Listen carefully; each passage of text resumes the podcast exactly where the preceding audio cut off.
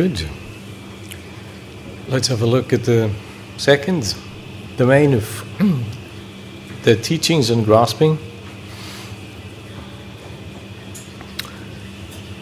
Ditthi Upadana. A ditthi is an interesting thing. The word comes from the verb to see, and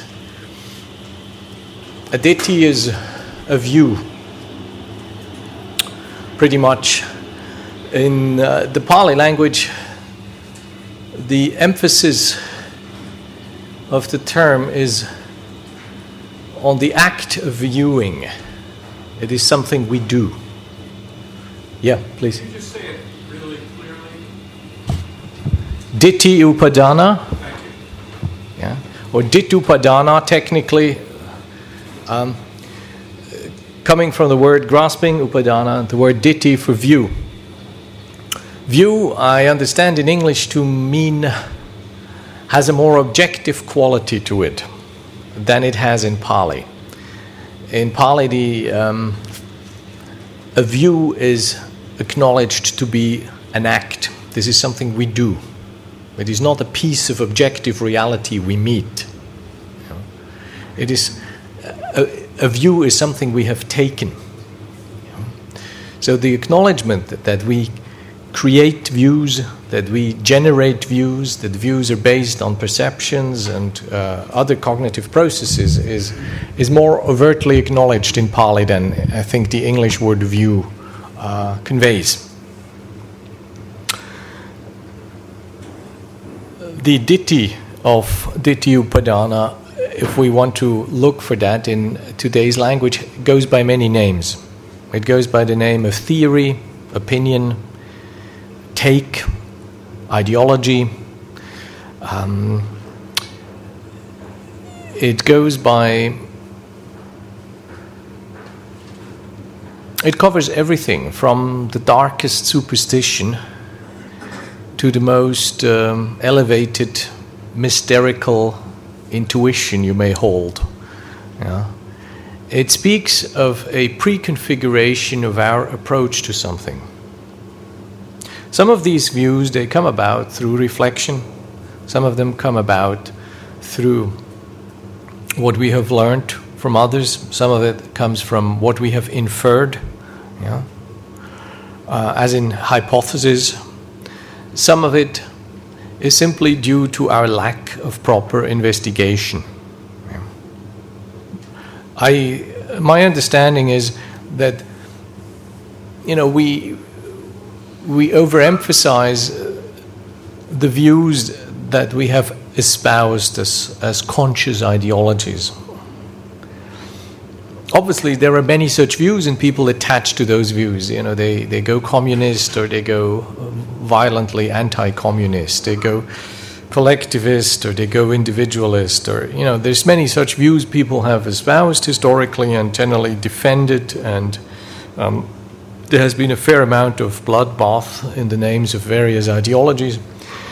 But the majority of the views I believe we suffer under are not views we have actually consciously adopted. The majority of views we seem to suffer under and clandestinely attached to are views we have basically taken up with mother's milk. Yeah? It's the views of our subculture, it's the views of our, our families, it's the views of our particular um, you know, the area we've grown up in, and views we have never consciously acknowledged as views. Most of these views you only meet when you meet other people who don't share those views, and then and then you you experience some kind of shock. It's like there are views that sit under the surface of the water like a reef, yeah, and you only know that it's there when you hit it. Yeah when your boat kind of sailing across happily suddenly hits the rock underneath the surface. And then you notice you've hit a view. And usually there is some irrational response, or it is the irrational response that makes us often aware of the grasping at such a view. Because in the degree of irrational um, in the degree of the irrationality of our response to somebody not holding what we expect to be just common sense or just normal or the reasonable thing to do or just being a normal human being what we come across then is some a, a fruit of our grasping we get shocked we get annoyed we feel disturbed by uh, we feel that something we have invested in, maybe quietly, without ever acknowledging to ourselves that this has happened, we've invested in a particular take on reality. And suddenly we find um, this is not shared by some of our fellow human beings. The Buddha makes a distinction between what he calls right views and wrong views, which uh, the commentaries then go about telling us that basically attachment to wrong views is a problem. And then they list all the wrong views, generally of other spiritual practitioners at the, at the time of the Buddha, as you can uh, surmise. Yeah? Implicit is, you know, we have the right views, they have the wrong views. Attachment to views basically is the problem with people who attach to wrong views. Yeah? yeah? which uh, I have a suspicion is not what the Buddha meant. I've named a couple of uh, views he felt particularly pernicious uh, the, the, denial of causality, the denial of the fruit of ethical living, the denial of dependency on parents, for example, the, of, the denial of the possibility of liberation. Uh, such things he felt uh, is particularly pernicious because it stultifies our uh, motivation to undertake spiritual practices and grow. Um, unfortunately, also right views can be attached to and have bring about suffering. If you have the choice between a right view and a wrong view, by all means, uh, attach to the right view. Mm-hmm. If you have a choice to uh, hold a right view or attach to a right view, do just simply hold it rather than attach to it. So it's a graduation there.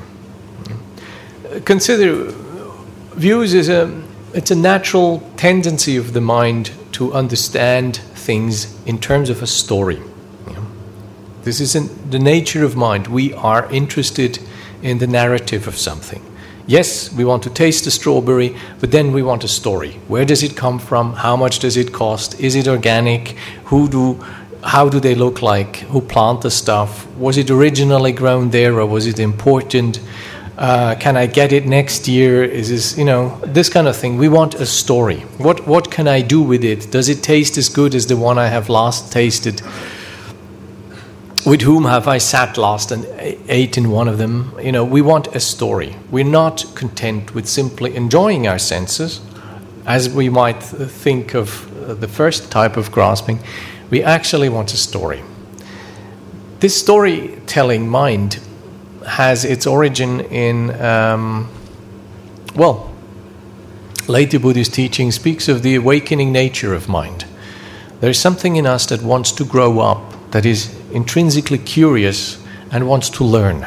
It's very difficult to keep human beings stupid. You know? Many attempts have been made. Uh, interim remarkably successful attempts, but on the long run, basically human beings want to learn, and it's very difficult to keep us stupid. We are very curious, we're inquisitive, and we start adding up things. If it hurts long enough, and if we live with something long enough, we begin to figure things out. Maybe not as quick as we would like, but we definitely have a tendency of learning. Yeah. And learning is a process which makes things suddenly irreversible. There is a point when our learning brings us to um, a moment that we can no longer pretend of not knowing. We can no longer pretend innocence on account. If we have learned enough, we can no longer pretend that it's not happening or that we don't know. So, the mind that wants a story, that looks for meaning, that tries to figure out connections is basically the very same mind that wants to wake up. The storytelling mind, which you get in your meditation efforts, you know, which is called uh, discursive thinking and is rated as a distraction is nothing else but the degenerative form of that very same mind that is geared to awakening. So, meaning is precious to us. We seek for meaning. We not just seek actual experiences, we seek also to connect the dots. We seek to create a meaning out of the experiences we have. Pleasant ones or unpleasant ones. We, create, we try to create meaning. This is a very, very deep seated trait in our mind. So, part of that leads us to understanding, degrees of understanding. And things we have understood or we believe to have understood, we invest in. We like to convince others of it. We like to be seen as having understood this. Yeah? If it has helped us, we wish that others also benefit from it. If we think we have found a crucial piece of meaning in a particular experience, we'd like to share that. There's nothing bad in that. The problem is if we meet people who don't share that, that's where the grasping becomes manifest. Do we just get evangelical? Or do we actively pursue uh, these people being locked up or declared mad or uh, put in prison or somewhere? Do we try to overtly convince them? How violent are we prepared to uh, be in our efforts to convince other people of our, of our rightness? The security and the kick we get out of Ditthi Upadana is this about being right and about being competent. It is the sense that I know what's happening and I'm in charge. And this is a great, greatly attractive thing in a world in which we all too well know that we're not in charge. in a world in which we can very easily prove to ourselves that we are actually not having a clue. There's so many more things that we don't understand than we do understand. I don't even know how a a light bulb works, to be honest with you.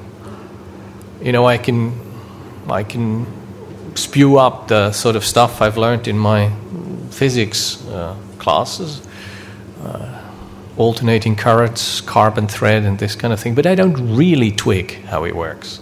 Yeah? Really deep down, I don't.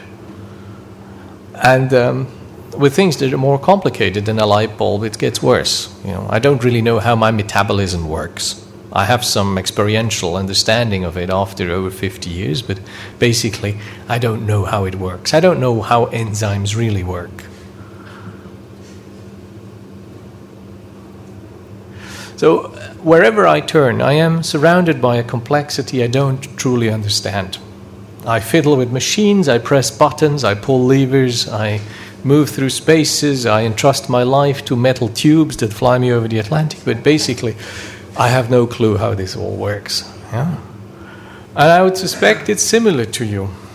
It's similar for you. We, we are engulfed in complexities that we cannot handle. Very, very few people in, every, in, in any specific field really know how something works. I sometimes think that this was different. 300 years ago, 250 years ago, you know, a guy like Goethe, who was a very gifted writer, but also a gifted natural scientist, uh, he was surrounded by tools he could understand. You know, he knew how a petroleum lantern operated, and he knew how, uh, you know, uh, what do you call these things? Compass? Compass operates and things. But this is different for us now. So we have views, and these views are based on perceptions, and these perceptions are based upon uh, how we make sense of the world, in what preconceptions we have framed what we currently experience. And a lot of that is fluid. Much of what I have adopted as a view doesn't really hold, or it holds for a particular time, but then it becomes obsolete, and then a little later it becomes positively wrong. At some point, I should have changed that view, but I haven't and I end up with believing something that isn't true or operating by a premise that is uh, outdated at best. It has worked when I was three years old, but somehow it doesn't do the same job anymore. Our attachment to views creates uh, an apparent certainty because in a world that changes, being competent, being right, and being in the know creates a psychological sense of safety. Yeah. The kick is the psychological sense of safety. Most of the views we hold do not actually have to be accurate. We don't actually put them to test. We just surf on the psychological kick of feeling good about ourselves because we believe to know something. That's my firm belief, that is my firm view on, on the reason and the nature of views. Uh, I'm willing to have that tested, uh, but uh, I probably won't let go of that one before I have had some convincing other theory about the nature of views. Human, you don't need to be an intellectual to invest in views and to attach to views. Uh, some of the um, some of the most adamant views I have encountered amongst people who, by no standards or by any standards, couldn't be called intellectuals. Yeah. So just because you don't have a university degree uh, or don't have the degree you wish you had, you uh, that doesn't exempt you from holding views. Some views are quite difficult to uproot. I remember I lived in Thailand for a number of years and uh, in certain area, areas you still have malaria there, and um, Thailand is a very good medical. Uh, you know, they've got polyclinics and they've got excellent doctors. They've got fabulously big hospitals. They've got a number of American private clinics and so forth. Um, there's plenty of medical excellence in that country, but there is still a number of people who adamantly believe that malaria comes from bad water. It's very clear where malaria comes from. It's a, it's a parasite. It is transported by the, by the female of a particular mosquito called Anopheles, and she injects uh, a substance into your body when trying to take your blood so that the blood runs more smoothly and that you don't feel that she's there and has uh, been peeking you. Uh, she injects something, and in that inject, there is the parasite that causes malaria. This is very well known. But there are still plenty of people who believe that malaria comes from bad water, which is not true, evidently not true. And it would be very easy to disprove that, but to disprove it, you need to make some sort of effort. And that effort, many people shy away from. It's easier to hold on to a wrong view than to make the effort to actually figure out what is a more accurate view. You may still end up with another view, which is not entirely true, but it may be A, disprove your current view, and B, be more accurate, at least for some time. Yes, please.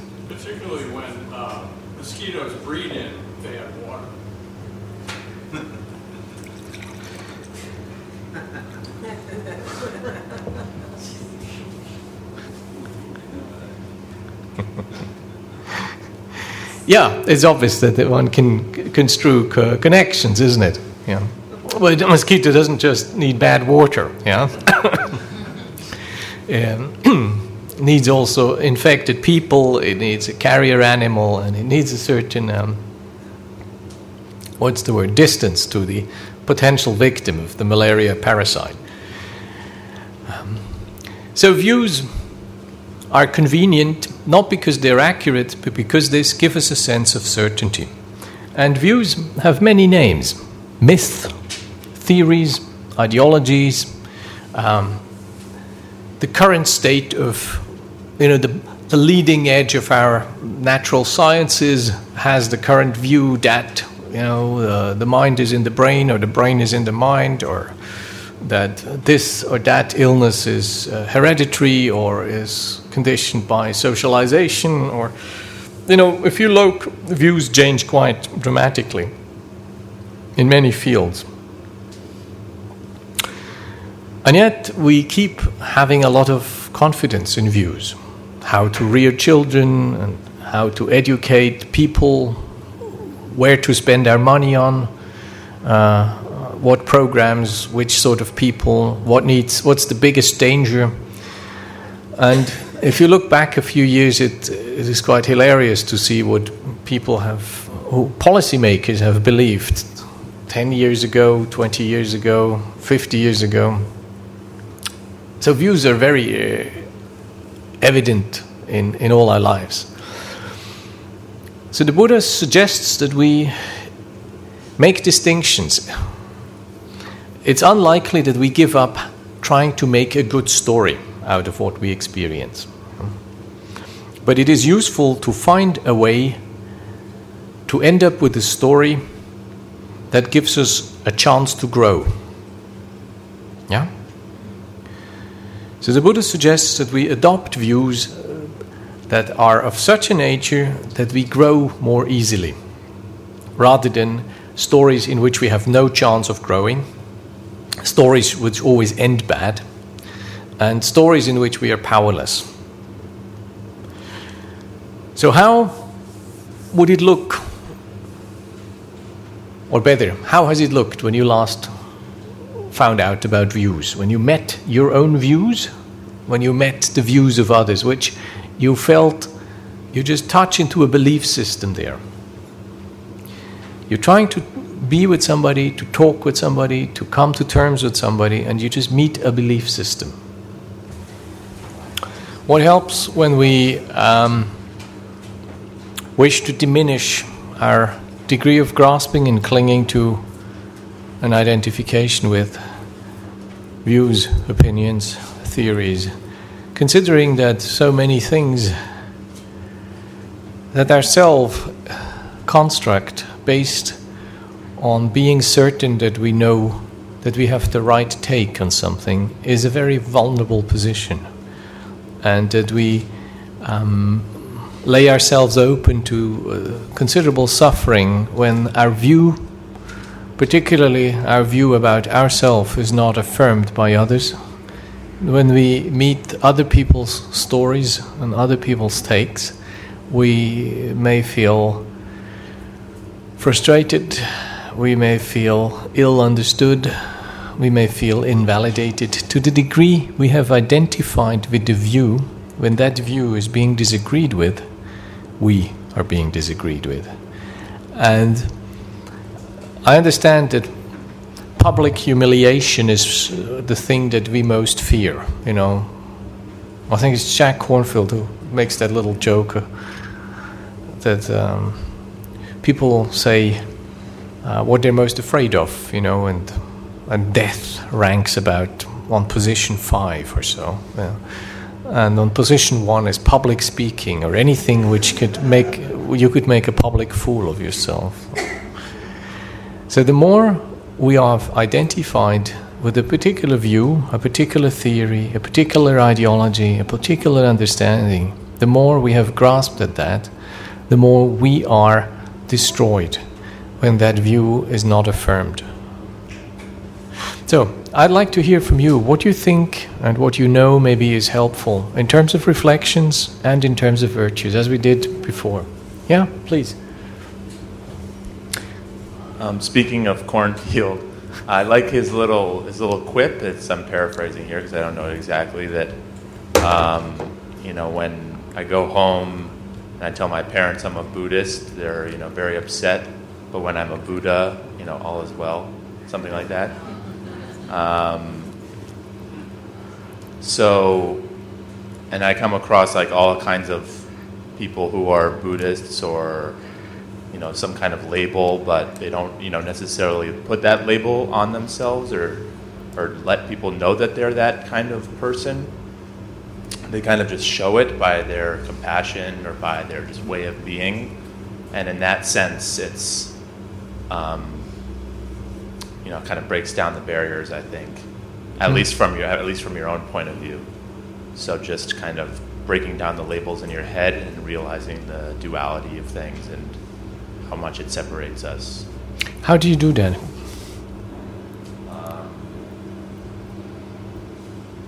meditate? I don't know. Um, you just you just you can study, you can look at the wars that have happened and the conflicts that have created, and how much torture and deaths have been caused from from you know religious war and the fact that you know we're different in 9/11 and terrorists and Republicans and Democrats and how much suffering that's caused in the in the Senate and newspaper. I mean, it's endless, right? I mean, I don't I don't really know. Have a concrete answer though. So you, if I get that correct, you recall the amount of suffering that has come out directly of views that have been served that have served as positions for people. Yeah. Would you feel that does justice what you said? The kind of trench warfare mentality, the sort of fortified this is my take, don't confuse me with other facts, you know. yeah. Good. We need to find a, a key word for this. Willing, willingness to investigate, maybe? Yes, please. Um, a reflection is to. A, a way to work with this, in my own experience, is to to actively seek out other people's the way that other people understand things. Okay. Um, traveling is one way of doing that, but just asking people and You mean trying to hear, speaking with the enemy kind of thing? listening. yeah, listening to the enemy. But but but I mean, I just, it's not usually it's not often so black and white, right? Yeah, it's yeah. often much more gradation in terms of how people who sit in different chairs might look at the same issue. So, how could we phrase that? Looking for diversity in. Uh, I, or inclusivity, yeah. kind of an inclusivity of of views. Uh-huh. There's a phrase um, I was reading about that said, um, in, in a kind of listening, listen for what's right in what the other person's saying, which seems so radical. Oh, okay. Okay. That's an interesting. We should put that down under under virtues, listening for what's right in what the other is saying. And I think we I, I'm I'm struck by what you said the active part I liked. You know, and not just kind of begrudgingly tolerating their existence if they have to be here, you know, might as well, you know, give them a, a right to speak, but actually seeking out other points of view, if I understood you correctly, and and um, and doing that in a sort of willing way rather than in a okay, fair enough, I listen if if I can't go away anymore. How would we call this? Curiosity. Good. That's the virtue. It's a curiosity, but the virtue is actually seeking out reflection. What's the word? Curiosity. Good. Thank you. um, compassion. And I, I'll explain why. Um, my father is a racist. Um, one of my best friends is a sex addict. And uh, we clash on views as to, you know, every time I, I hear a comment about my father, I'm like, wow, like, how can you say that? Um, because he, he married a Japanese woman, so it's like, you know, we're all, I'm all mixed. Or um, my friend who's so into enjoying sex with whatever he can, whoever he can find, and so drawn to beauty and experiencing all that, which is promiscuous, in, is against my views. But the way I connect with it and I still love them is compassion because I know that those views are coming from a place of pain and suffering.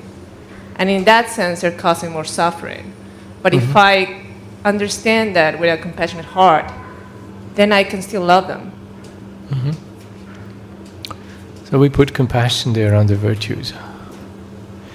And particularly the compassionate understanding that people act the way they act because of forms of pain, isn't it? That, that is a profound insight. Many people who create suffering for other people are deeply suffering. It's generally the ones who suffer that make other people's life miserable.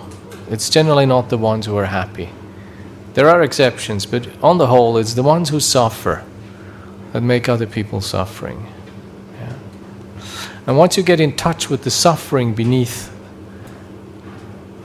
the particular view, yeah, when you realize that this is a defensive view, basically because there's so much pain there that this person defends against, you don't validate the view, but somehow you you get in touch with the pain there. Yeah. Thank you. Yes, please. Yes, um, growing, I don't know, for myself, I feel like I need to grow my capacity to withstand other people's pain and suffering or ill will, anger, uh, because a lot of times it just comes at you whenever, you know, Uh-huh. if somebody else is suffering, sometimes they just throw it at you. Do, can you explain a little? Because at a first glance, this sounds like the exact opposite of compassion. No, actually, it takes a tremendous amount of compassion to withstand pain and suffering, Okay. es- especially if it's coming from somebody else.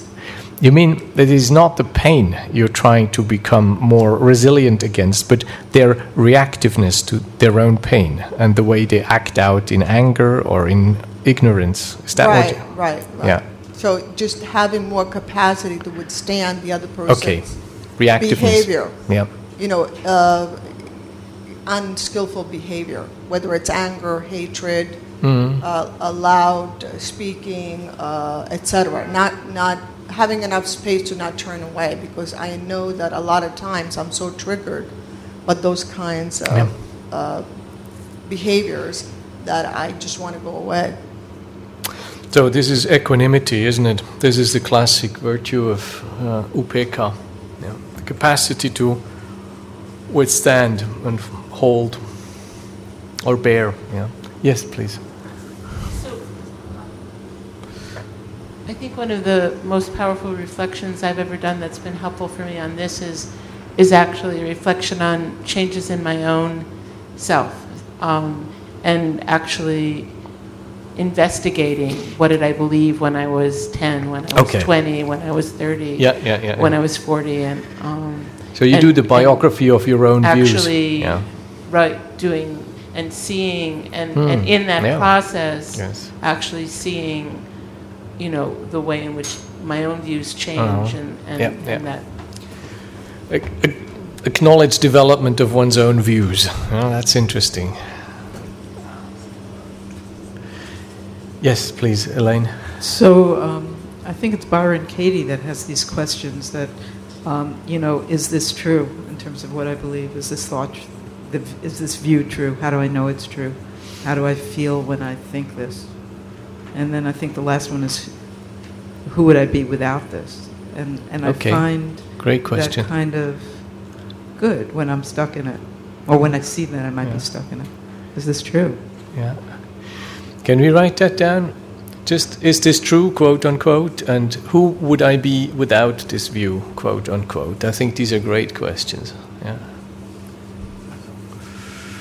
Yes, please. I think uh, a corollary of the last two as a virtue is doubt.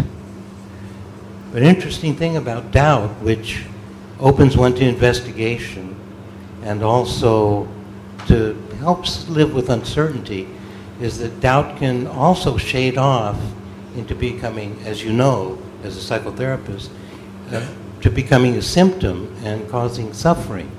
So wonder where that line gets crossed. Hmm. Mhm.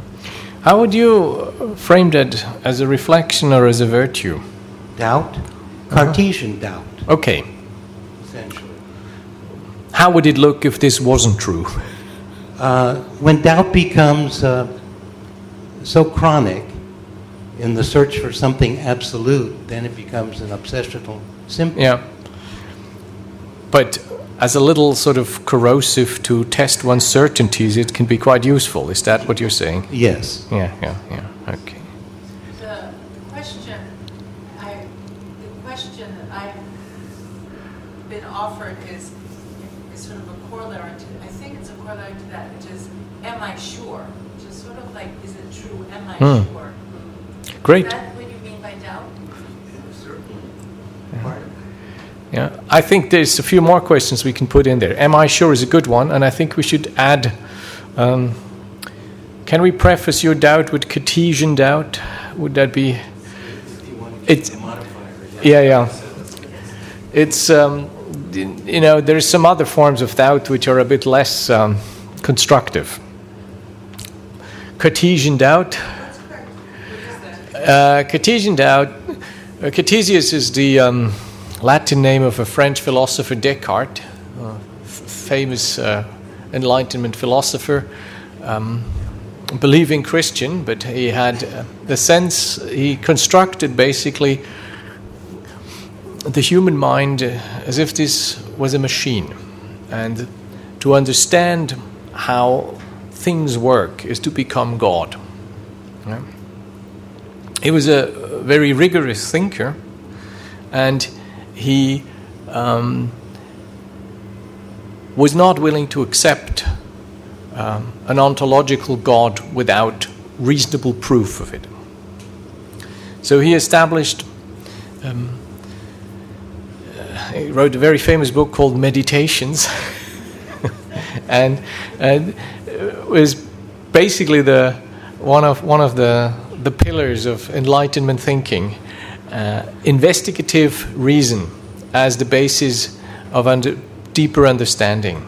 Yeah. And one of his methods is to question whereon a certainty rests. Yeah. What is what is it that makes me actually believe this? Yeah. So, a profoundly investigative thinker. I, can't really absolve him from a Buddhist point of view. He's lost the plot somewhere along the lines, by my understanding.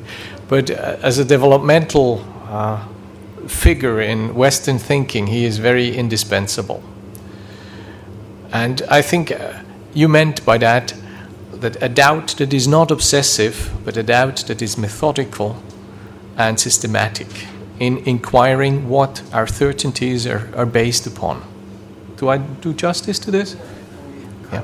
Descartes came to an end of doubt, which I think is yep. where he lost it. And, and said, I think, therefore I am. Yeah. It became solidification. Yep. But, but when is doubt a hindrance? Um, footnote here, yeah. Doubt is a hindrance if A, we're unwilling to think things to an end. That's one of the things, that's one of the ways doubt can be a hindrance. Another is that doubt is then a hindrance when it is um,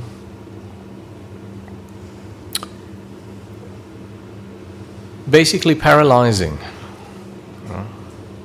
Doubt as a hindrance is basically an emotion. It is a question that I believe I'm not supposed to have. You know, there are many things that are questions I simply don't know. I can happily live without that. I don't know what I'm going to eat for breakfast tomorrow morning. It doesn't really work my system not to know that. But if I have a feeling I don't know whether I should live with that person or not, or whether I should, whether I'm not sure what is right or wholesome and what is not, then I get in trouble. I lose my ability to act decisively. I, I lose my ability to trust my judgment. I lose my ability to uh, give my confidence to people and to principles. And particularly, I lose my ability to make choices. Yeah. And at that stage, doubt is, a, is a, one of the most crippling of hindrances. Yeah. But what you have described is actually a sober, today, this would go through as mm, methodological, me, methodical inquiry, as good science, isn't it? What do we know?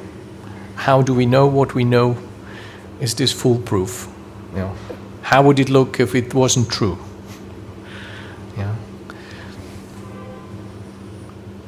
Good. Footnote closed. Back to the views. Uh, another one would be uh, openness uh, to the view the other person is expressing. I sometimes find that I have a view about something. Yep. Let's say politics, and I'm a Democrat, and if a Republican is saying something, my I'm not even listening. I'm, whatever is coming out of your mouth is stupid anyway. Yeah, yeah, I have um, I have that feeling. and I I find that actually being open can probably ma- help me see things in a different way. Mhm. Not that I'm going to necessarily join what they're saying, but just being open to Yep. uh, what the other person is saying. Okay. Open to understand. So that would be a conscious decision in, in you to be making an effort to listen to people who basically by by your own tendencies you had written off before they had even opened their mouth. Yes. Yeah. So seeking to understand, listening, seeking to understand what they're saying. So being open Yeah. to what, Yeah. uh, being open-minded, I, Yeah. I suppose. So I see some connection between what to what you have said, isn't it? And both actively listening to people where you normally wouldn't go. Yeah, but going beyond actively listening, being open to. Not Okay, I have okay. listened, I've done my job. Now you go back to my Yeah, yeah. Yeah, yeah. To receive, exactly. Yeah, yeah, yeah. Thank you. Please. I'm sorry. Oh, s- sorry. Let's talk you, and then Sandra gets the microphone.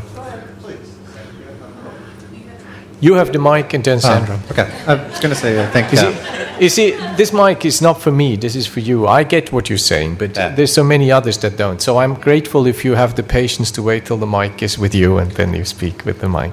Um, so anatta, I feel like, is um, applicable al- always. But um, uh, to create spaciousness, I think that goes along with what she was saying about being open. But um, I also think there's a we can learn to be mindful in a way to inhibit our natural reactions to things or our personal reactions to things, so that um, you know, it's kind of I guess a metaphor would be something like. Um, if someone's belief is going to like cannonball, you know a cannonball, a cannonball into you, or if someone's belief is going to be kind of like a no splash dive into you, you know, or like you know those sleep master beds where you can you can bounce on it but the wine glass won't spill, like sort of like that. So you've lost me there. Okay. sorry, sorry. right, right. We, I, I need some translation. Sleep master beds. Yes, basically, I think it's a sleep number actually. But anyway, so you can uh, these beds, right? They show in the commercial. They show some. It's ridiculous. They show some like woman in a bathing suit or something. So maybe not a bathing suit, but a nightie or something, bouncing on part of the bed. But the mattress is so like soft and forgiving that there's a wine glass at the other end of the mattress and it's not spilling. So. Um, Magic. Magic, isn't it? right. So the idea that sort of like uh, someone's idea can bounce into you and it doesn't Yeah. have to cause this accident. Yep. yeah, yeah, yeah. Got it.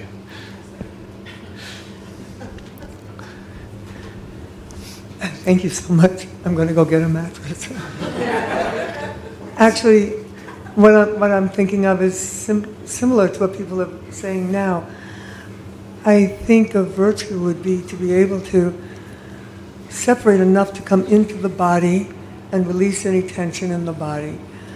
Because when someone is saying something that I don't want to hear, or I don't like, I don't agree, however it is, the body starts to tighten up.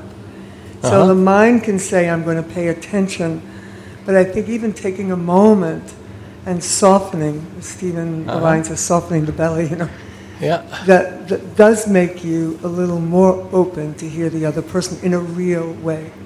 And the body is not ready to go to arms, you know. Uh huh. So how will we call that? Embodied listening, or, or?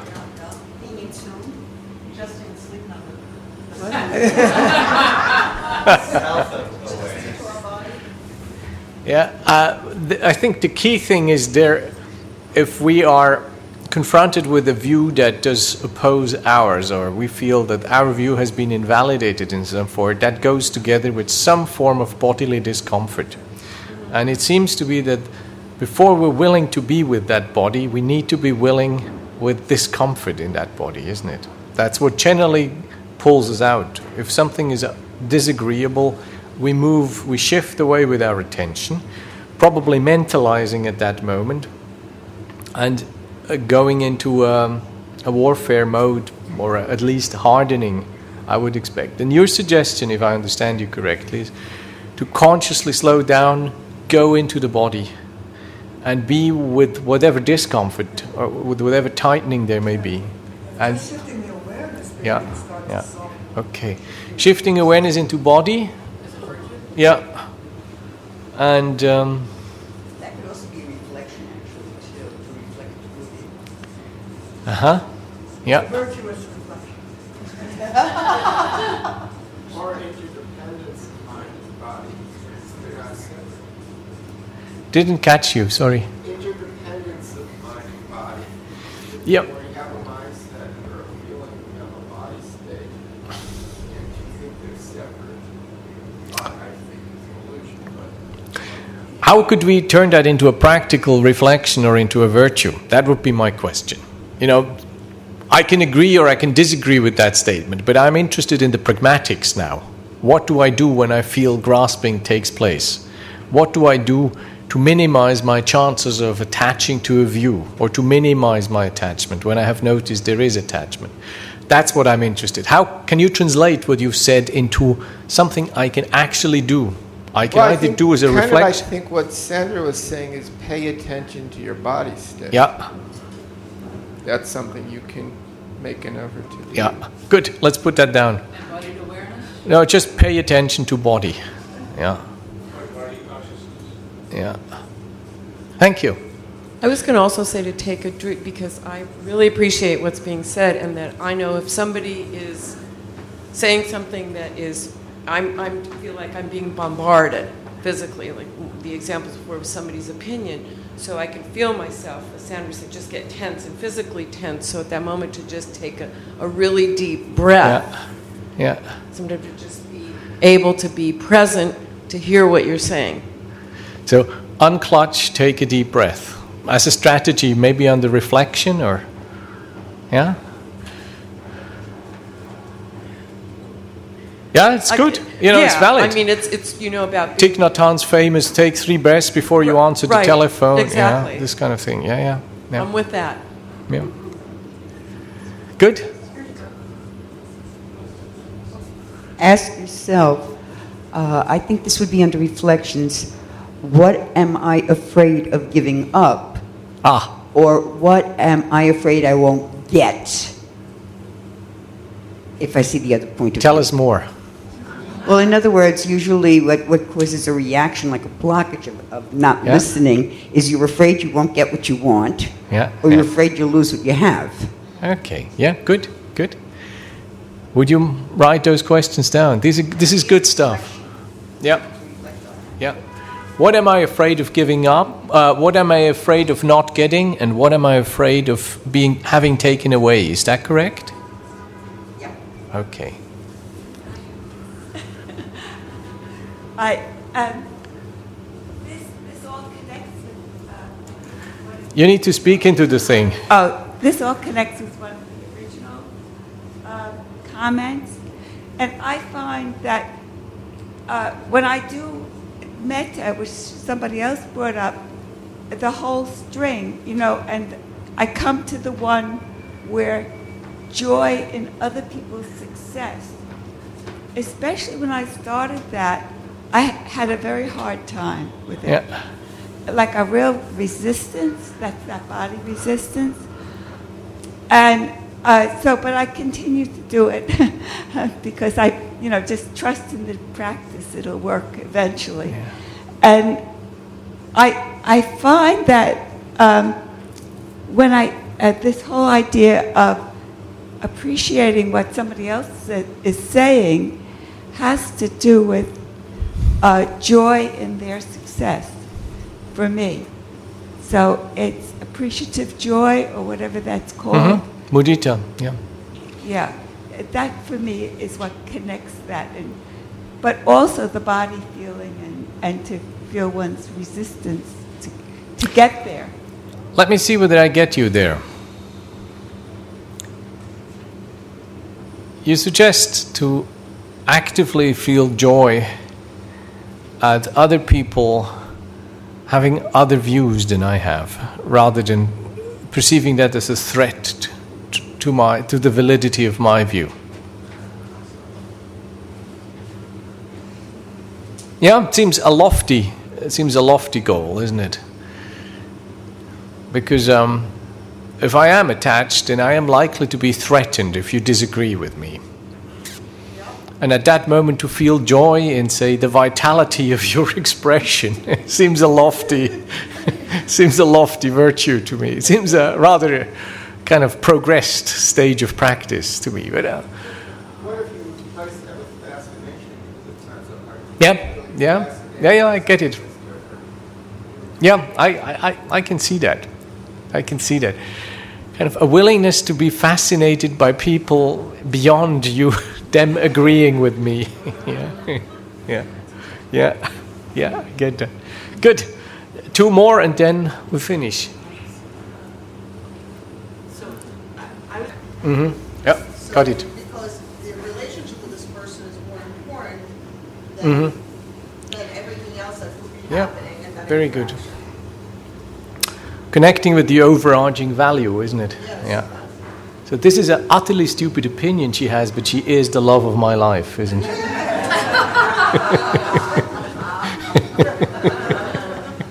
does that say about me? yeah. yeah. Uh, there's two things I would like to add. Hmm. One is um, I think the acknowledgement that all vitality comes from diversity. Yeah. Did I have lived in communities, I have lived in institutions, I have lived in collectives, I've lived in family, and I, I see that the vitality of any one of these organisms comes from the, it being populated by very different people with different takes, different gifts, and obviously different opinions. And the more streamlined I have managed to make my life, the more boring it has become. You know, the more stale. If you find yourself in a situation where you're surrounded by people who hold the same opinion like you do, um, I think this is sad. You should move. You, you should run, in fact. Um, I believe that much of vitality comes through, you know, cross fertilization, through synchronicities, through enzymatic activities that can only come from th- things and people who are not the same. And the richness that comes out of that is, uh, is, is unquestionable in my experience. But that richness often demands a lot of holding capacity. Yeah, if you've ever tried to run something on a on a sort of basic democratic level that has more than seven people, you know that you will never get consensus. Yeah, I've lived for many years of my life as a monastic, and one of the key terms in monastic discipline um, is not that you're being ruled by your abbot. There are no abbots in the Pali Canon, just to be clear. This is a Western invention. Um, the governing principle of monastic life, as envisaged by the Buddha, is unanimity. And if you try to be unanimous with, with any, any number of people, it's difficult even to be unanimous with oneself, but with others. And the, the more the number increases, it is very unlikely that you're unanimous. Yeah? And if you try to obtain unanimity, you need to discuss, you need to hash out things, you need to really do hard work. It takes time, it takes energy, it takes a lot of patience. If you've ever done any such living in a community, then you will know that such a decision um, behind which most of your community stands is hard won.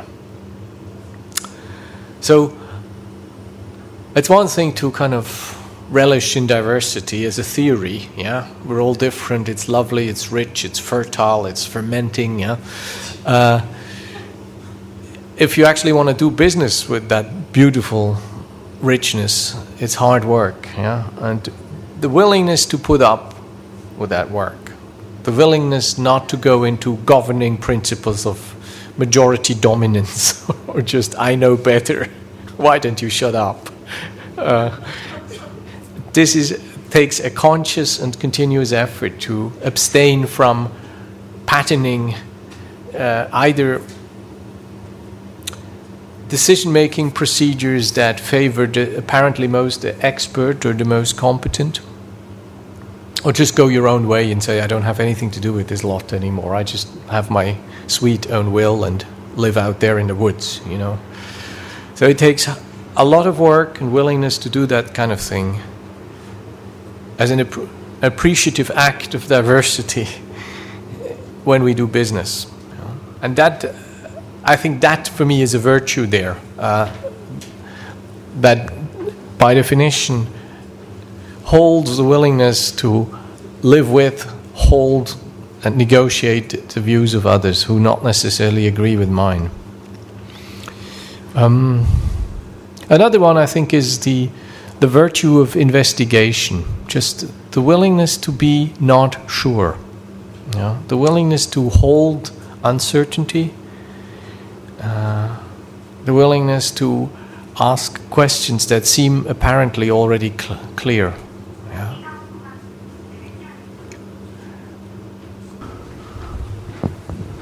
We're working our way down the list of forms of grasping, attachment to, and identification with.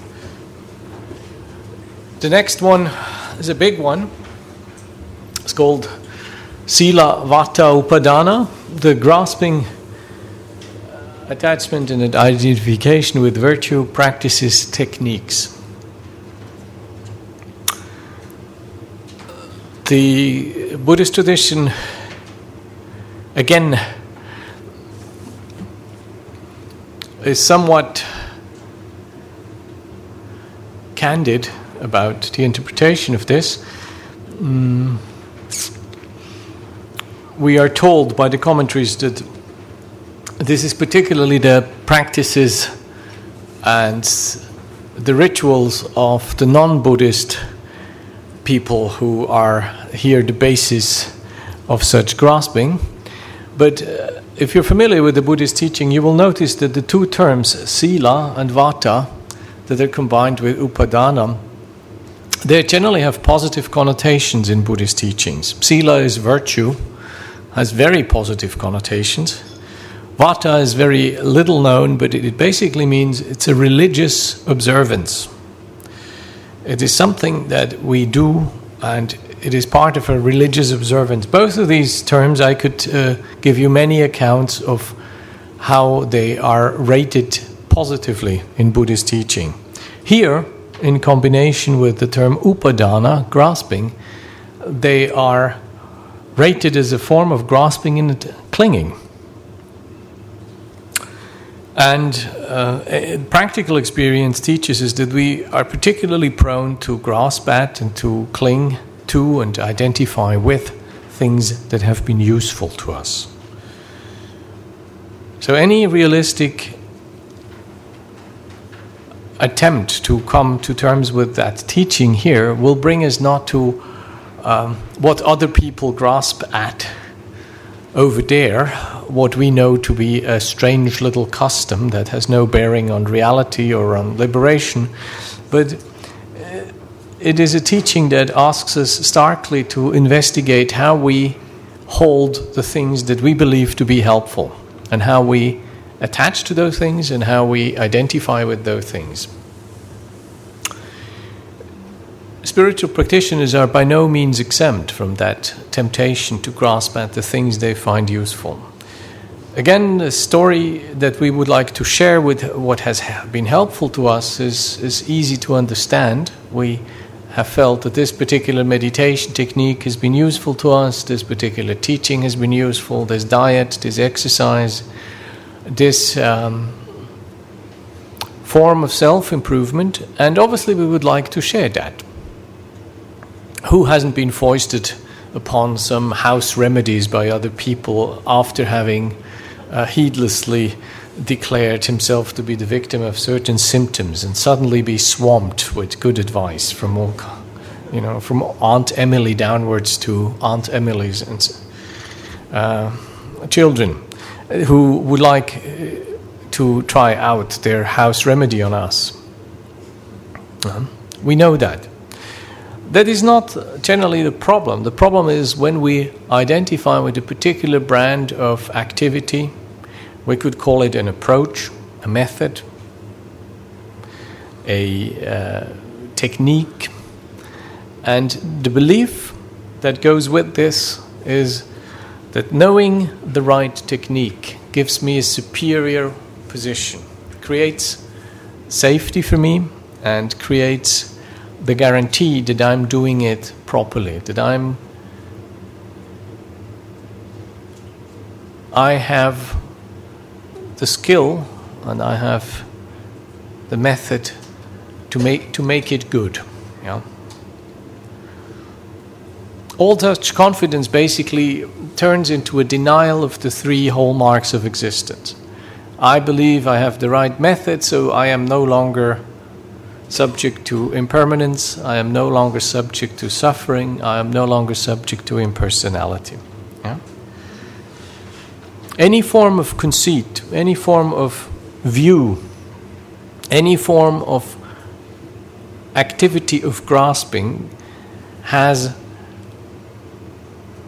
the appeal that old magic has. You know? That old magic says, because I know something or because I have a method of something, I am no longer subject to laws. I am no longer subject to what, I'm, what you are most afraid of change, uncertainty, death, illness, loss, unhappiness. So, one of the reasons why we grasp things is because they have done us good, and then we like to convince others, and then we identify with being one of the people who does this. Uh, amongst meditators, this may sound like, well, he's quite a nice guy, but he doesn't meditate enough. He's quite a nice guy, but he's never really done long retreats. Yeah. Yeah. Yeah, he's a really amazing being, but he's never really been out to Asia, you know, he's never. Yeah. Yeah, very smart, but he's not a vegetarian. You know, he can't be serious about spiritual practice unless he's willing up to, you know, give up his stakes. Yeah. So there are many forms of this. Because we have decided to become a vegetarian, go to Asia, follow Mahasi Sayadaw's techniques, or not follow Mahasi Sayadaw's techniques, or um, we uh, have chosen a particular path, a particular method, a particular angle of practice, which has given us great benefit, which we want to continue pursuing and from being a helpful thing we have found in our own practice, it becomes um, basically helpful for other people. You know? Some of them obviously know, some of them don't know yet, although it is definitely helpful. It would be helpful for them if they only stopped denying this, you know. And uh, after a while, it becomes the only helpful thing. You, know, you can't really be serious about I remember years ago when I was living in England, people fighting against fox hunts. Yeah, fox hunts, a big bloody ritual. A bunch, you know, of dogs, which you're not supposed to call dogs, which are called hounds, uh, are chasing a poor little fox. People with bugles on horses and in uniforms, after having taken a good swig that morning, are are chasing their hounds after that little poor fox who can't even hide because a couple of days before that, a few underlings have filled all the foxholes, so the poor fox can't hide and gets then caught by these hounds and ripped to pieces, which is a very great sport, you know, really. Yeah. So there's many people who have felt fox hunting is a barbarian ritual, which you know a cultivated nation as the United Kingdom should give up, and so forth. Um, so many people have been out there sabotaging fox hunts. You know, you can do all kinds of things. You you can make noise so that the dogs get distracted, or you can put out things uh, which the delicate dogs' noses go all confused. I think I forgot what it was. Any seed is something which really gets them. I think, um, and then apparently the dog is, you know, the, the, the, fox is saved and the hounds are confused, and you've done a good thing there for world peace and for vegetarianism and for the cultivation of an old nation, and you've saved animals, and you feel really good about yourself. So, so there's a guy coming to visit us monastery and um, learned about the principle of ahimsa, harmlessness in the monasteries, and felt this was a very good thing, but why why aren't we not out there with him sabotaging the next fox hunt? Because you know, if you're serious about harmlessness, then the only sensible thing to do, you know, was obviously to go out there and stop this bloody barbarian ritual. So that would be an example of having adopted a particular method or practice and making that method or practice quasi the sole criterion for uh, a virtue. In this case, harmlessness, ahimsa. So sometimes we, we become a little bit like that when we have found benefit in our particular approach diet, exercise, meditation, our therapist, what, whatever you may find uh, has given you great benefit. And then we claim that this has an exclusive power of liberating us. And people who don't want to admit this are just plain deluded, you know. The world is full of ignorant, deluded people. So we have to basically convince them. We need to convince them of the value of our method, technique, our approach, our particular way of going about something. And at that stage, I think we can safely say this is a case of Silabbata Upadana. Psychologically, this is easy to understand. Having the confidence that we know what to do is something I find very, very appealing. Uh, in the view of uh, much confusion, of all too document, documented helplessness, and um, chaos, and many things going wrong. You know, you try to save the dolphins here, and they're going to do in the ice bears over there, and in the meantime, they melt down the polar caps, and uh, you're trying to get equal rights going on all continents you know, this dies off and that dies off, and there is this injustice. So many things can go wrong, and to have a method that gives me the confidence that I know what to do is, is very attractive to me. Yeah. I know how to keep out of trouble, or I know how to deal with trouble, or I know how to find people who solve my problems. you know, having the confidence to know what to do is greatly appealing to me. I don't know how it is for you.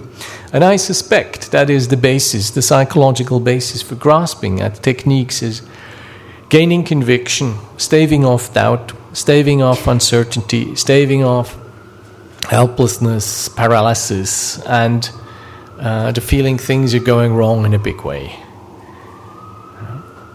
And it is the aggrandizement of personal benefit into a universal salvatory means. Yeah? So I'd like you to kind of ponder this for a moment with each other, huddle together in your whisper groups. Um, again, preferably not the same people as before, and consider have I experience of this? Is this something I have either met in my own mind or I have encountered when being with others? Have I been uh, assailed by other people in their attempts to convince me of their particular method technique. Let's look at a few uh, terms. I've written down a few terms. So, it could be a ritual, it could be an observance, it could be a method, a technique, a principle, a system, an approach, a practice. Yeah, any of this.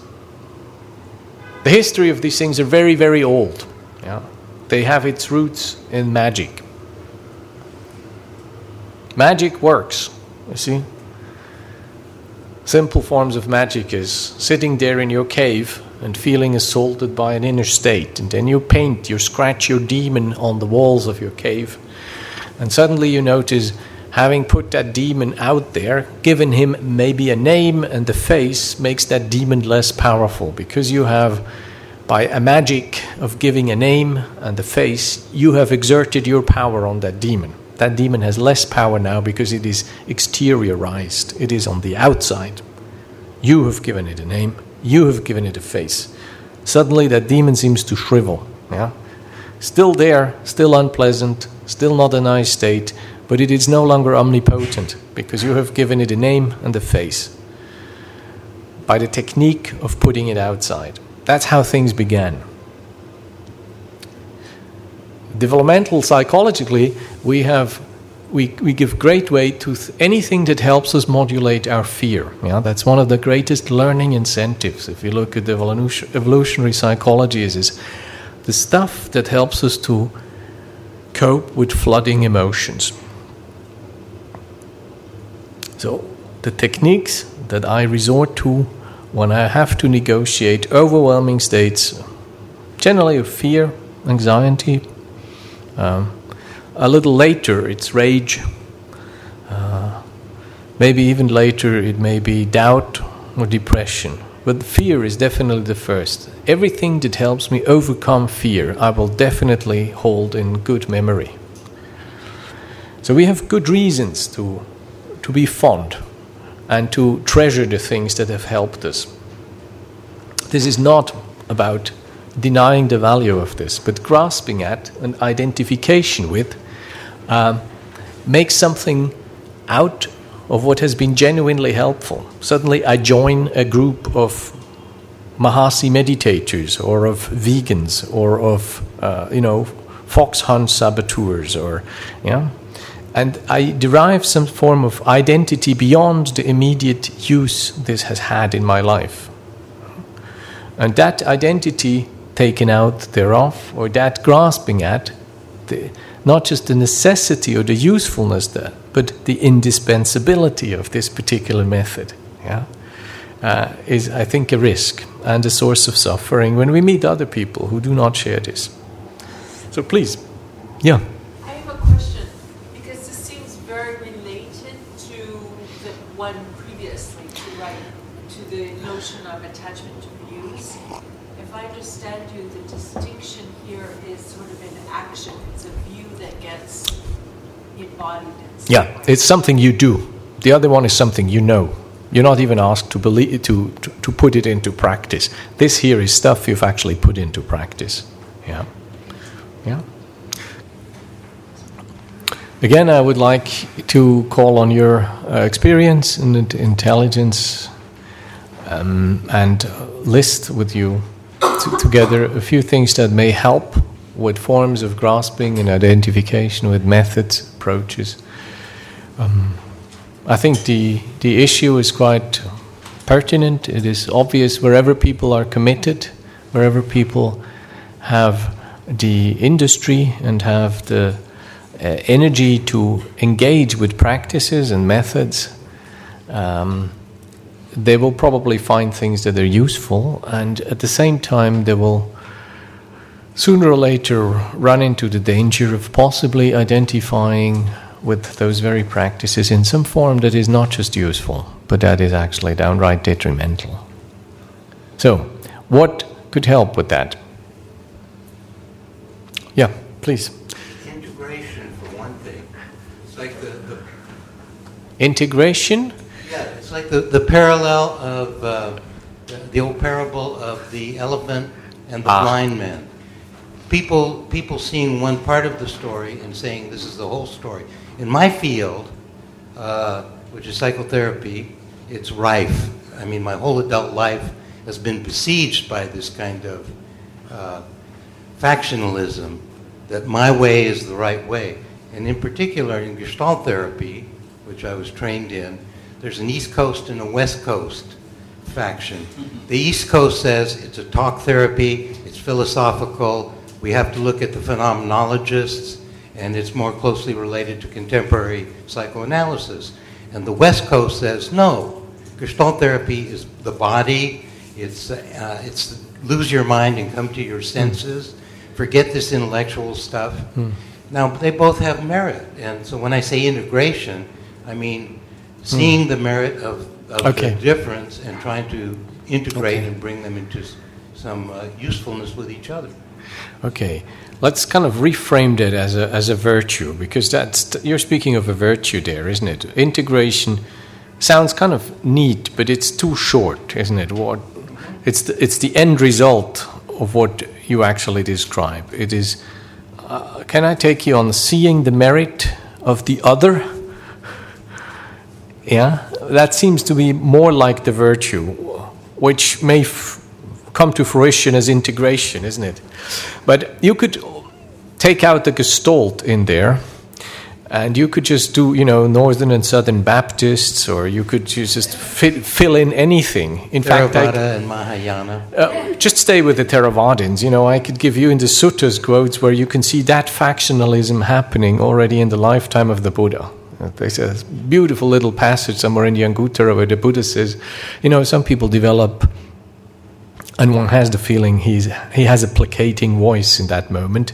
You know, some people develop vipassana before they develop samatha, some people develop samatha before they do vipassana, and some people develop them both together. Yeah, and you can all too easily imagine the situation in which such a statement would have been necessary. You know, you can sit in one corner the vipassana yanikas, and another corner samatha yanikas, who kind of are at loggerheads with each other, who are trying to make out of one single teaching and one of one single practice a kind of two um, mutually exclusive and hostile techniques that that you can find very early on. So thank you for your example. Good. Other voices, please. Yes. Um, I guess this would be a reflection just seeing how painful it is to be attached to, um, in my case, sort of selling a method to somebody else. And then I'm, for the rest of my life, I'm hooked into whether that person does well on that method. It's a disaster. it's true. So, and just feeling that it doesn't take very many Yeah. experiences of it to say, it's not worth it. It's too Uh-huh. painful. Yeah, it's an interesting reflection, isn't it?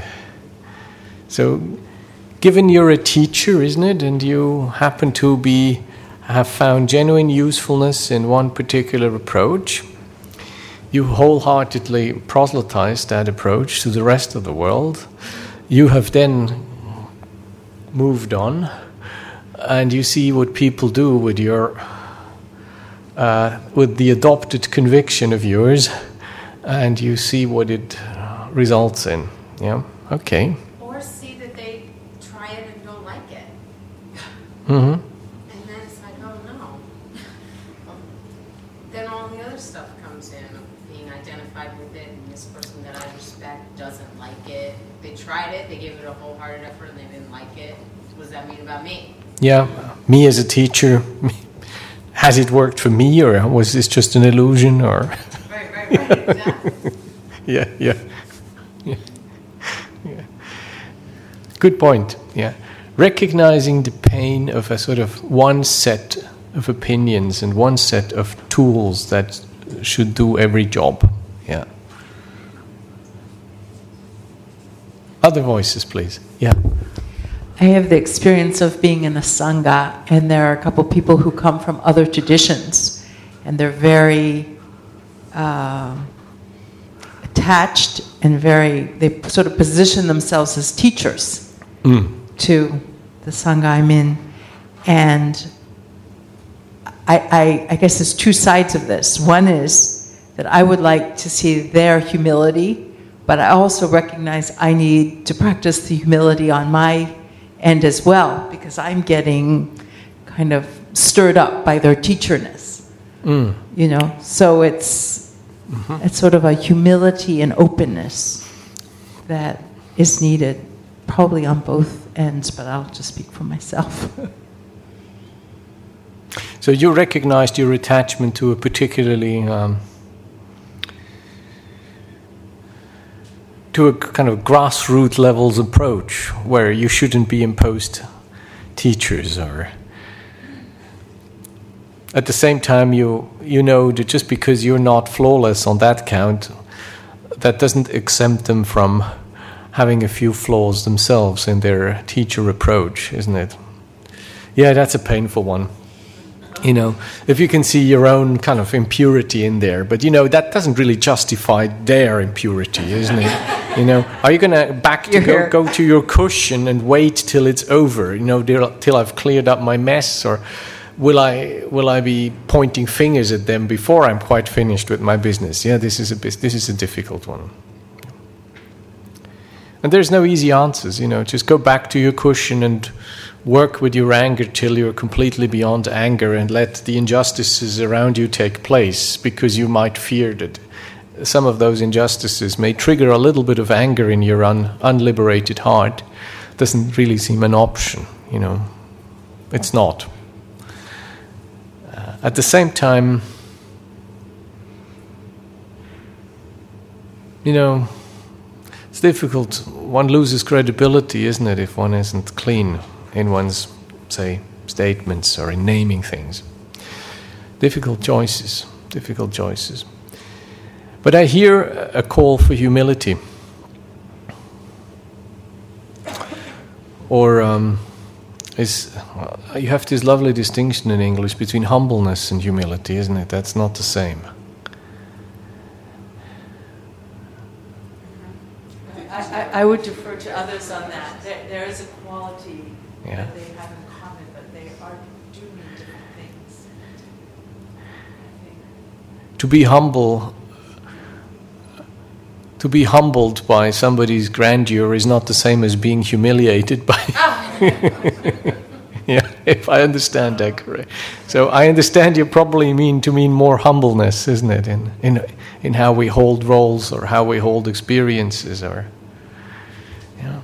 Can we write that down? Yeah, yeah, Humbleness. yeah. Other voices, please.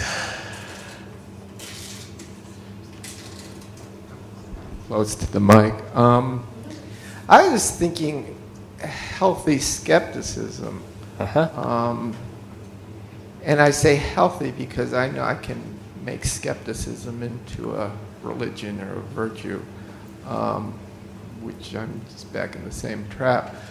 But the idea of, I mean, for me, the way it, it's evolved concretely is I know there have been lots of times I've been certain and found out I was wrong. So I, when I feel certain, I just remind myself of that. Um, Often wrong, never in doubt, isn't it? right. yeah. But it's really it's kind of self-challenging um, and questioning. And I think that's good, although I also see in myself that can become obsessive sometimes, and that's not helpful either. But to wonder about the accuracy of my position um, and not assume I'm certain, knowing I could be wrong. I mean, it's as simple Yeah, yeah. I think that's a very powerful reflection. Um, that where you feel most certain, actually leave a little corner out there and say, I could be wrong, even though I feel very, very damn sure this is right. But it, I could be wrong. Yeah. Thank you. But there is a difference between informing somebody of your viewpoint and pushing somebody into your viewpoint. Yeah, yeah, yeah. yeah. We're speaking of grasping, yeah? Right. Grasping would come up as you identify yourself as being one of those, and she is one of the others. Yeah. You would suspect that, you know, she's quite likely enlightened, but basically because she's doing Mahayana Buddhism, that doesn't count, okay? Well, I It, it's kind of like this, you know. You have this kind of um,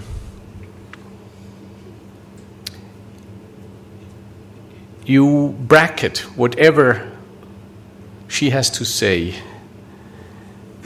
not on the basis of the validity of what she says or what she does or what she teaches, but because she is not of the sort you have decided is doing the right thing. She's not even worth listening to, or even if she, okay, is worth listening to only with one ear, you know, but let's not get confused. We're still doing the right thing, whatever they say. This is the sort of grasping. The creating of another. The creation of another. A one that is not like mine, not like ours, not the right one. But as a reflection, like for example, I may be a Buddhist, but I have a friend who I discussed this with. And what I did with her is I brought her to a meditation by Sharon because what I really wanted to do was to reduce stress. Mhm. So if, if you can, like in a reflection, bring somebody to your point of view by showing a positive aspect Yeah. rather than by grasping at them and making a difference. So sharing rather than showing. Yeah, that doesn't sound like much grasping if you, you know, if you introduce somebody to something. What I'm saying is you can reflect, am I doing that?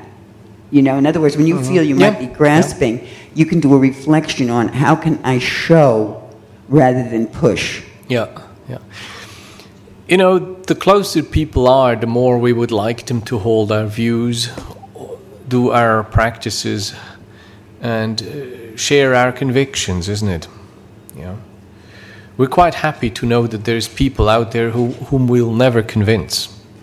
You know, Hannah Arendt once said um, in a late interview you know, it was never a, it, it was never a big shock to us that uh, there were people that you know that, that held anti-Semitic judgment. You know, we, we always knew they were there.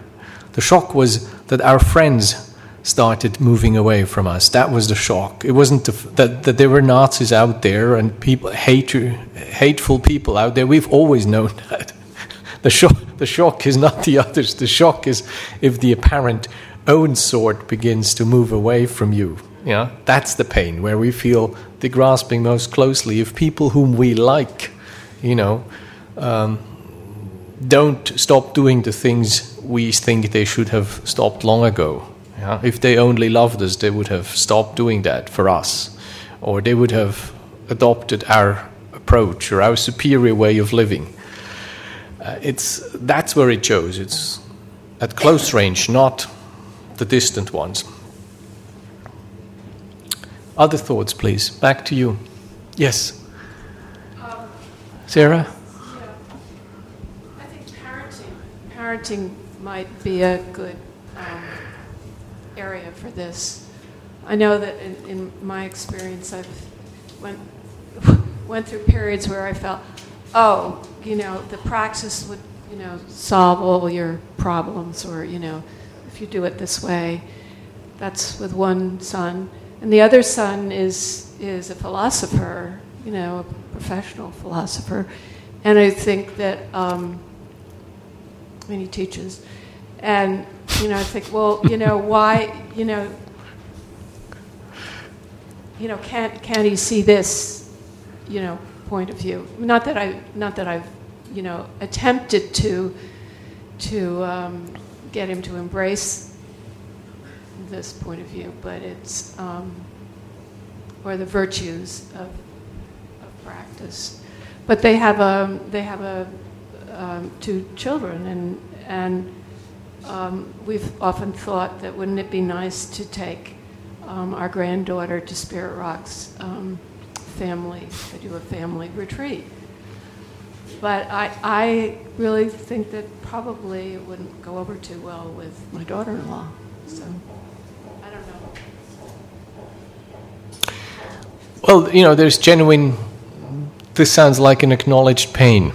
You know, this doesn't sound like overt grasping, but still, they may. You know, since you value this, you you wish wish other people to share in that, and there is, even without overt uh, missionary uh, approaches, there's still a pain in this. Yeah. How could we phrase that as a virtue or as a reflection? What do you think? What do you suggest? Well, um, slightly different. I, um, with one son, he, he, um, I don't know, getting a little mixed up with between the views and the Techniques. yeah techniques. Um,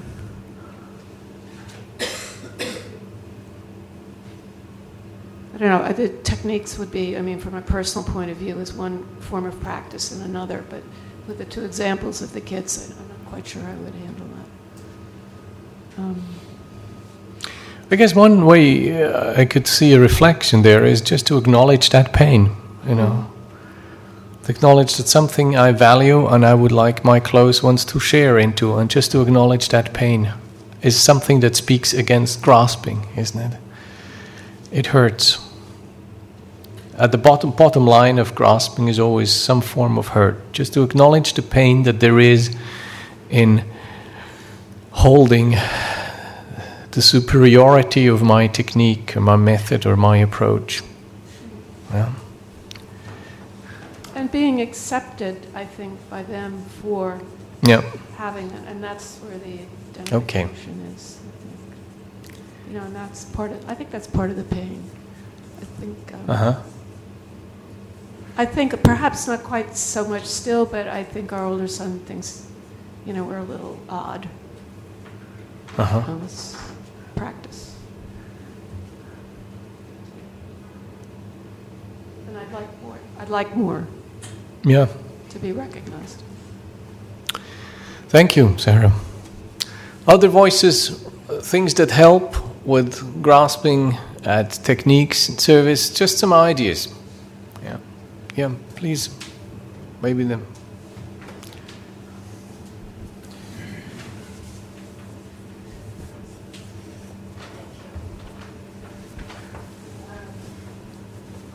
I was thinking, um, I have a friend who um, has addictive behavior, and um, so I made a suggestion, right? And so I made a suggestion once, let go, but then it oftentimes, well, I really didn't let go because oftentimes conversation I find myself going she, she, she, and then when I find myself pointing a lot, verbally or physically, the, I pause and I reflect. Okay, so what's what is my relationship to this? And um, and I say to myself, you know, she has her own her own journey. Mm-hmm. They, they have their own higher power. It's not all about me and what I think she should do. It's about me and my relationship to what she does. So that's my reflection when when I feel like Mm-hmm. I'm grasping at the perfect way to get somebody out of whatever trouble they're in. Yeah, yeah. I think this is very true. Acknowledging what, what the practice is is not convincing her that she does what I think she should do. but my practice is relating to what she does and how she is, isn't it? And what that does to me. Of what you do have together, not on the basis of what you don't have. Okay. I don't know what the word. Well, uh, let me try. What I hear you saying is basically that you connect to the value underneath of what looks that they do differently. Because you probably share the value. Yeah? But you may not share the approach, how she manifests or enacts or practices to make that value more tangible. But you probably share that value. And rather than focusing your attention on the difference of practice or method, you focus on the similarity of what you sense underneath her different practice. Yeah. Something like that. But maybe we could write down there uh, affirming uh, shared values on the virtue. This is, um, Yeah? I'm just thinking about what kept coming up is that it's, it, for me, it revolves around what I might see as suffering and that I want to fix it. Uh huh. So if, if my techniques or my rituals or my um, my practices have been useful for me, then maybe they're useful for you, and vice versa. When it's imposed on me, it usually comes from a place where I might be perceived as suffering. So somebody's going to impose their rituals onto me as a way of repairing or fixing something that could be broken. Yeah. I mean, that's, I don't, I don't know how to put that into a concise word either, other than maybe that is, I don't know if it's empathy or, but to be aware of maybe letting somebody go through their own process of healing that. I think to- that's a key to, phrase, To too. stay quiet, perhaps. I think allowing somebody to go through his or her own process, yeah, considering how complicated your learning has been, or yeah, through how many curves you have meandered before you arrived at that, to actually allow somebody his or her own process is, is a powerful reflection. Uh, Thank you. And isn't what um, Jean Marie and Delila were talking about equanimity? Like, as much as I want happiness for you, you know, you have your own karma, and just my good wishes for you won't, or my advice certainly won't necessarily play that out. Mm-hmm. And then the other thing that I reflect on is that, I mean, it's what Delila said about we each have our own journey, that, you know, the kinds of practices that I do might not be right for everybody. Yeah, there is um, a quality of equanimity in there, isn't it? You, some of you may know the image the commentaries use for equanimity. Um, uh, the fourth of the Brahma Viharas, you know, they all have mother images, these Brahma Viharas, and the fourth one for equanimity is that of a mother who has to let her adolescent child make his or her own choices. You know, the mother still knows better. Uh, the mother is still uh, very keen on the well-being of her of her kid. At the same time, she knows, despite knowing better, she must let her child make his or her own decisions. Even though she would maybe make better decisions, that act would be disempowering. So she must trust that the child, even though making wrong decisions, will have the resources to learn from this. Yeah. So this is a kind of an equanimity where it says it's not about me just being more right, it is about you having to find out what is right or what is useful or what is important. And I cannot I cannot preempt this learning process by telling you the answer. Um, consider, you know, we all have different histories. We have different histories, even psychologically. And you know, if you worked with people, you know that people can look, you know, what is a charming little stimulation for the one is an absolute overwhelm for the other. It doesn't say anything objectively about what has happened, it just says something about the subjective receptive field of that experience. If you add onto that a karmic dimension, which has, you know, which brings us, gives us a backlog of, of personalized history that comes from a longer distance than just psychological biography, which is already quite different, then you may really see that human beings need different teachings, need different practices, need different approaches, need, you know, and a teacher, if he's authentic or she's authentic, then he or she will tell you what he or she knows about. This may not be what you need. In fact, it is your, the onus is on you to find out that this is the right teacher for, for you or not. The onus is not on the teacher. You have to figure out whether this is a guy who has something to say to you, whether you resemble this person, whether this person gets you when he or she speaks with you. Yeah? The onus is on you. And that discernment, nobody can take that responsibility away. So we have differing histories, and to just acknowledge that because this has helped me, it may not be the panacea I believe it to be. Yeah, you may need something else. And before I, I pass the mic, you know, I think also it I might need something else. you know, if I'm just stuck clinging, grasping to some particular practice or technique. Yeah, yeah. I mean, I'm I, a- I might need something else. It has been good for me, it worked, but by now I need something else. Yeah, yeah, yeah very true. Thank you, Elaine.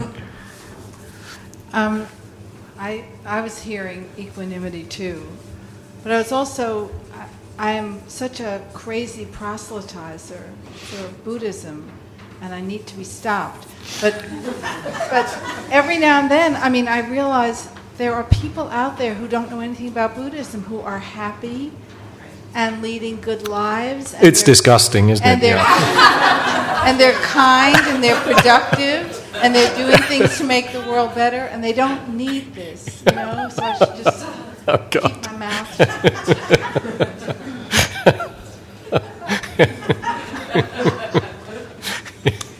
yeah, I get you.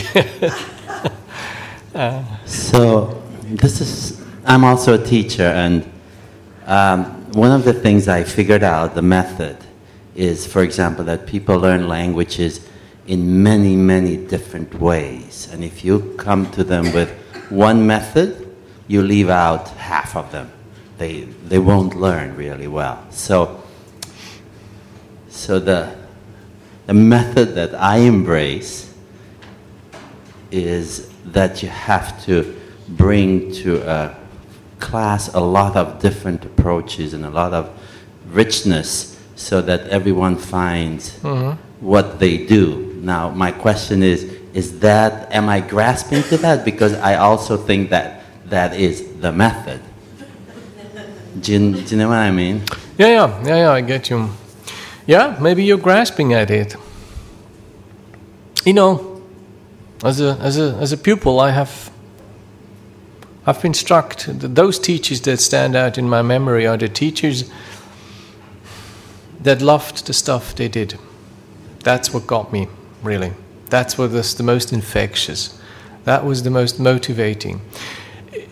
Obviously, I have picked up techniques and I was very grateful for certain methods in learning this or in learning that. But the most inspiring and the most stimulating teachers, there aren't that many to be honest, yeah, if I go back to my schooling days, are, were the ones, were two people who stand out because I, they were both quite cr- crazy in their own ways, uh, unreasonable, you know. And yet, I was fascinated by their love for what they did. They were passionate about what they did. They weren't reasonable, they weren't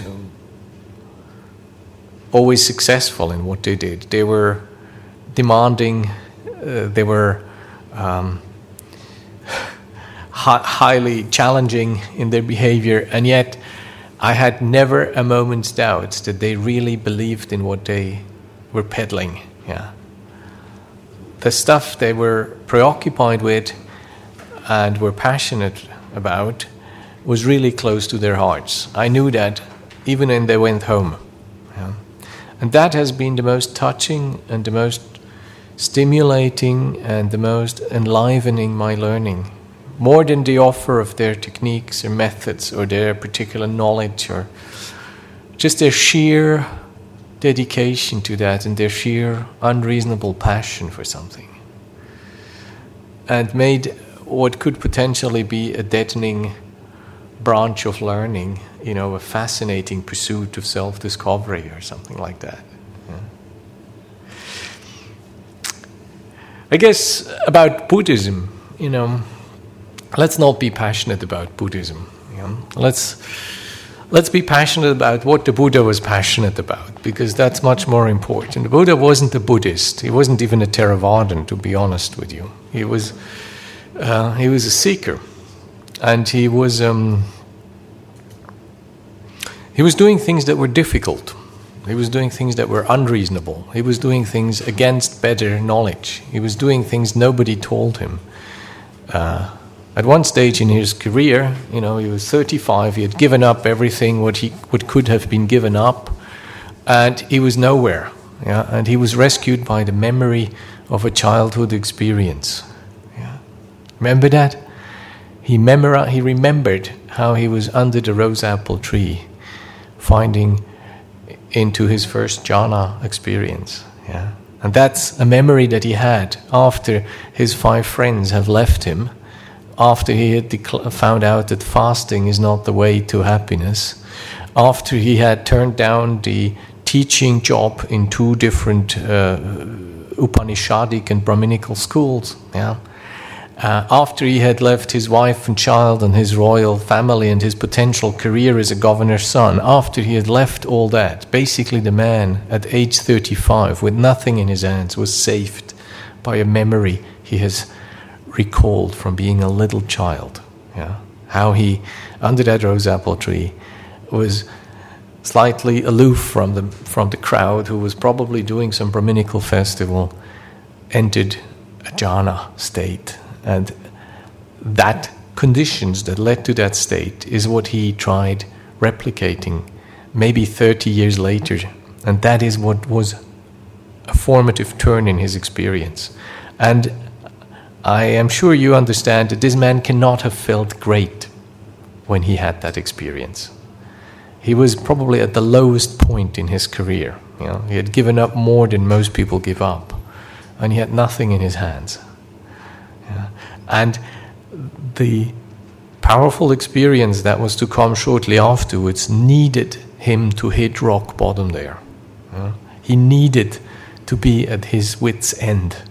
He needed to have exhausted all he could exhaust by willful exertion, by giving up, by practice. He needed that moment for a change to occur in his life, in his approach, a change that finally made awakening possible. So, meeting our own helplessness is something that uh, is, a, is an unpleasant experience, and this is probably what this type of grasping tries to avoid, and yet it is probably meeting your confusion and your ignorance and your helplessness most closely that bears the chances for a wisdom to arise that, that is truly helpful, that is truly transcendent. Yeah. I see that in the life of the Buddha, I see that in the life of practitioners. It's people who hit you know, hit the pits in some way and come back to tell the story or know after such an experience what helps, what truly helps in their lives. Yeah? They, they know what something is worth because they have seen their own abyss. They've met their own, uh, you know, the, the pitch black corner in their hearts or so. And obviously, the, the theory of good practice is that we never go there, that we understand, we take things on board, and from then, in a linear form of progression, we gradually make our way up through the various forms of equanimity into perfect awakening. That is not what it seems to be working like for most people, I see. Most of us need to get in touch with our pain, our ignorance, our despair, our helplessness before something transformative takes place. This is not good news, but in some ways it, it is. Uh, I hope this you understand this as an encouragement to not be afraid of the abyss, not be afraid of the insurmountable, not be afraid of the incertitude, not be afraid of the apparent obstacle to your practice. My trust in the investigation of these forms of grasping is based very clearly on the experience that meeting our own practical forms of ignorance is what is most motivating to give up these forms of ignorance. It is not the inspiration and the goodwill that gets us out of the mud. I can assure you. It is the sober acknowledgement that what we do is more painful than it gives us happiness, that leads us to giving up what we do to create that pain. Please. I'm very glad you said this because uh, I, I, feel like this whole discussion has been sort of uh, decontextualizing practice from culture. And I think the people who, and if we don't acknowledge that, you know, we're living in a heteropatriarchal, white supremacist, late capitalist culture. The people who adopt those practices uh, of, of maintaining that culture, they don't grasp that practice, right? They don't, they aren't grasping those practices because that's what it is, right? Maintaining that culture is their practice.